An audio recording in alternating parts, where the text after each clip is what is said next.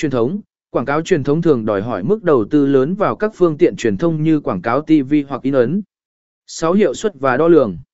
Có nền marketing, đo lường hiệu suất trong con nền marketing có thể phức tạp hơn và đòi hỏi sử dụng các công cụ phân tích web và thống kê để theo dõi lưu lượng truy cập, tương tác và chuyển đổi. Quảng cáo truyền thống, hiệu suất quảng cáo truyền thống thường dễ đo lường hơn bằng cách sử dụng các chỉ số như tỷ lệ quảng cáo, doanh số bán hàng, hoặc tỷ lệ nhấp vào liên kết. Dù có nền marketing và